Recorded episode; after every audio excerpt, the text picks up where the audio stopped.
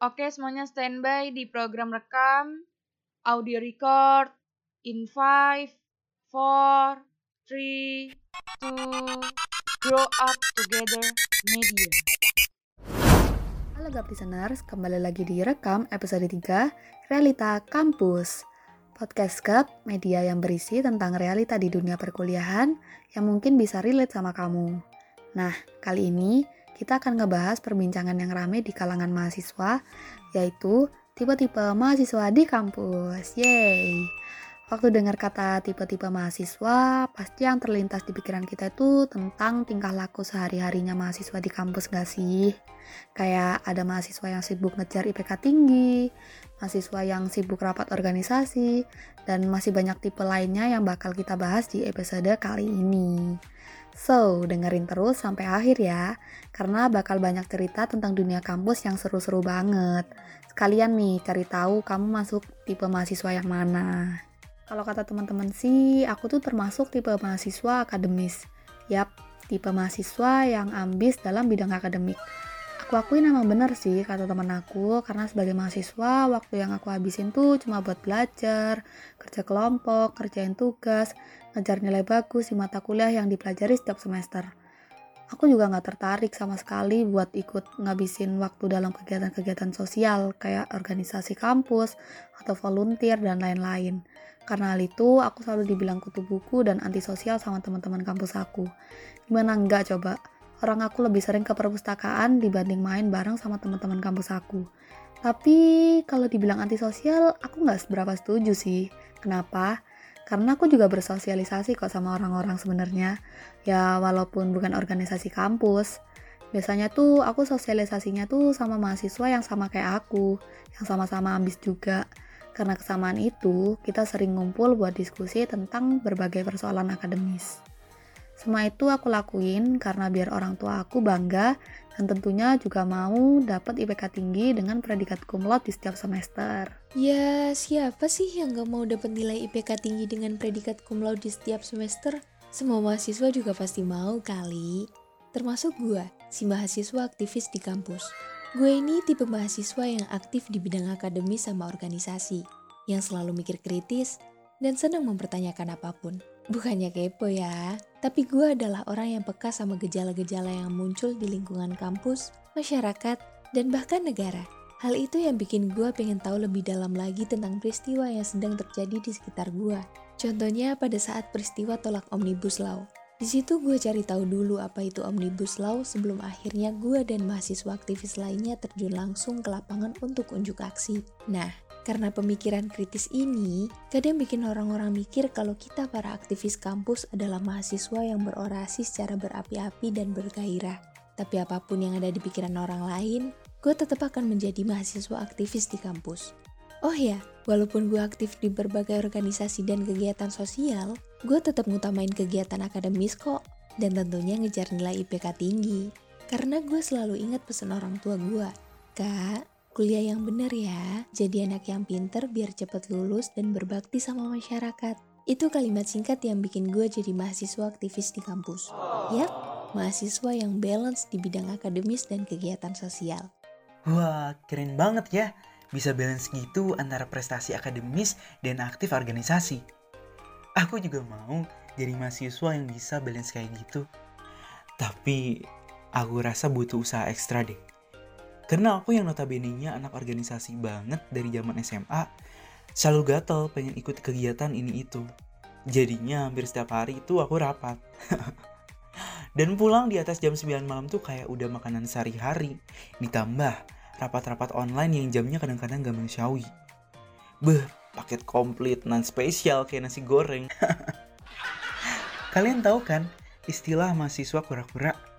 Ya, kuliah rapat, kuliah rapat. Gitu deh, image aku di depan mahasiswa lain.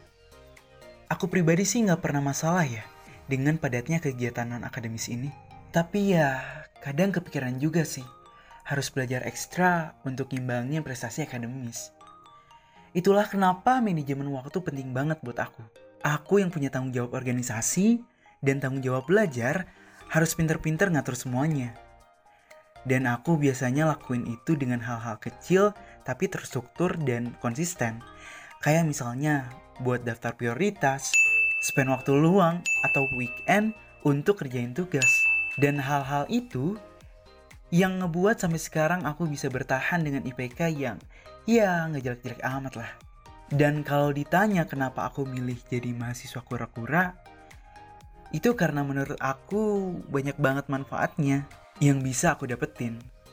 Contohnya nih, soft skill time management, relasi yang luas, dan bahkan pengalaman join di berbagai divisi yang bisa jadi modal di dunia pekerjaan.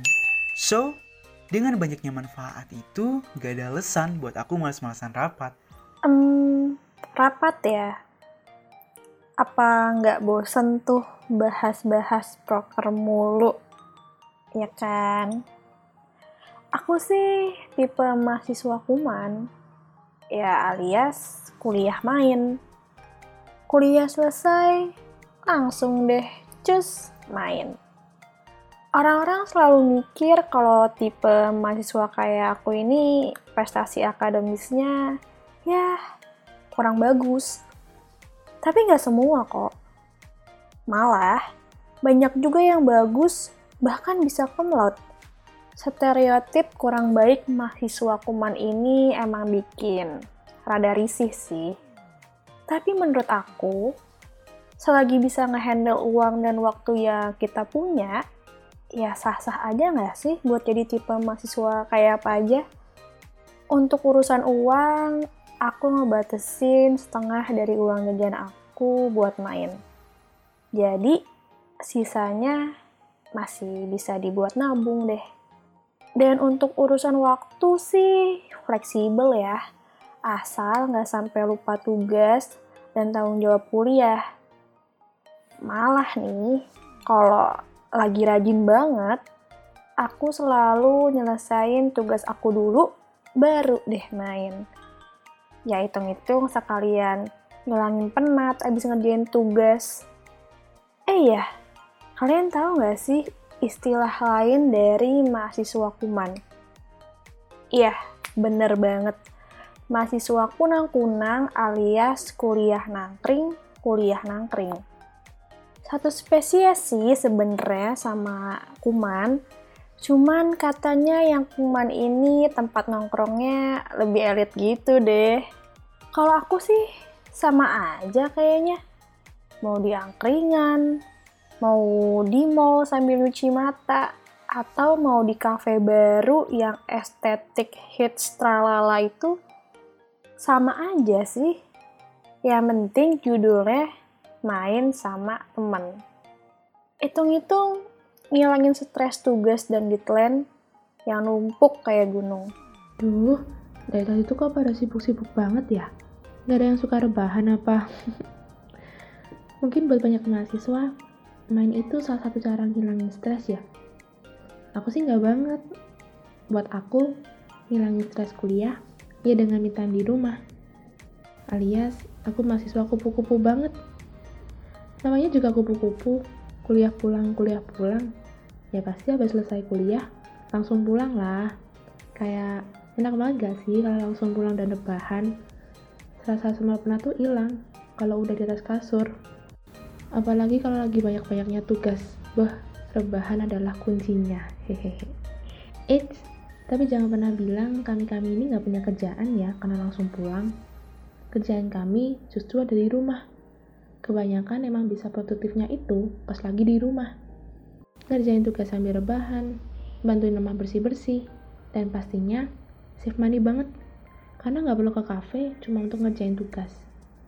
Jadi ya nggak heran deh, banyak banget tipe mahasiswa kayak kami. Mahasiswa kupu-kupu juga sering disamain dengan mahasiswa nolep. Padahal ya nggak juga sih. Ya emang rumah atau kos itu jadi tempat ternyaman aja buat ngelakuin aktivitas. Um, apa mungkin jiwa mager udah mendarah daging ya di para mahasiswa kupu-kupu? Sampai-sampai produktifnya cuma bisa di rumah aja. Wah, seru banget ya dengerin berbagai tipe mahasiswa dengan keunikannya masing-masing. Kalau kamu sendiri nih tipe yang mana, ayo? Atau mungkin kamu punya sebutan tipe mahasiswa sendiri, jangan-jangan. Oke, okay, anyway, thank you so much ya udah ngeluangin waktu buat dengerin rekam episode kali ini. Kalau kamu suka, jangan lupa di-share juga ya ke teman-teman kamu. Dan pastinya ikutin terus official sosial media kita di Instagram at cupmedia.id dan dengerin terus episode rekam selanjutnya. See you in the next episode.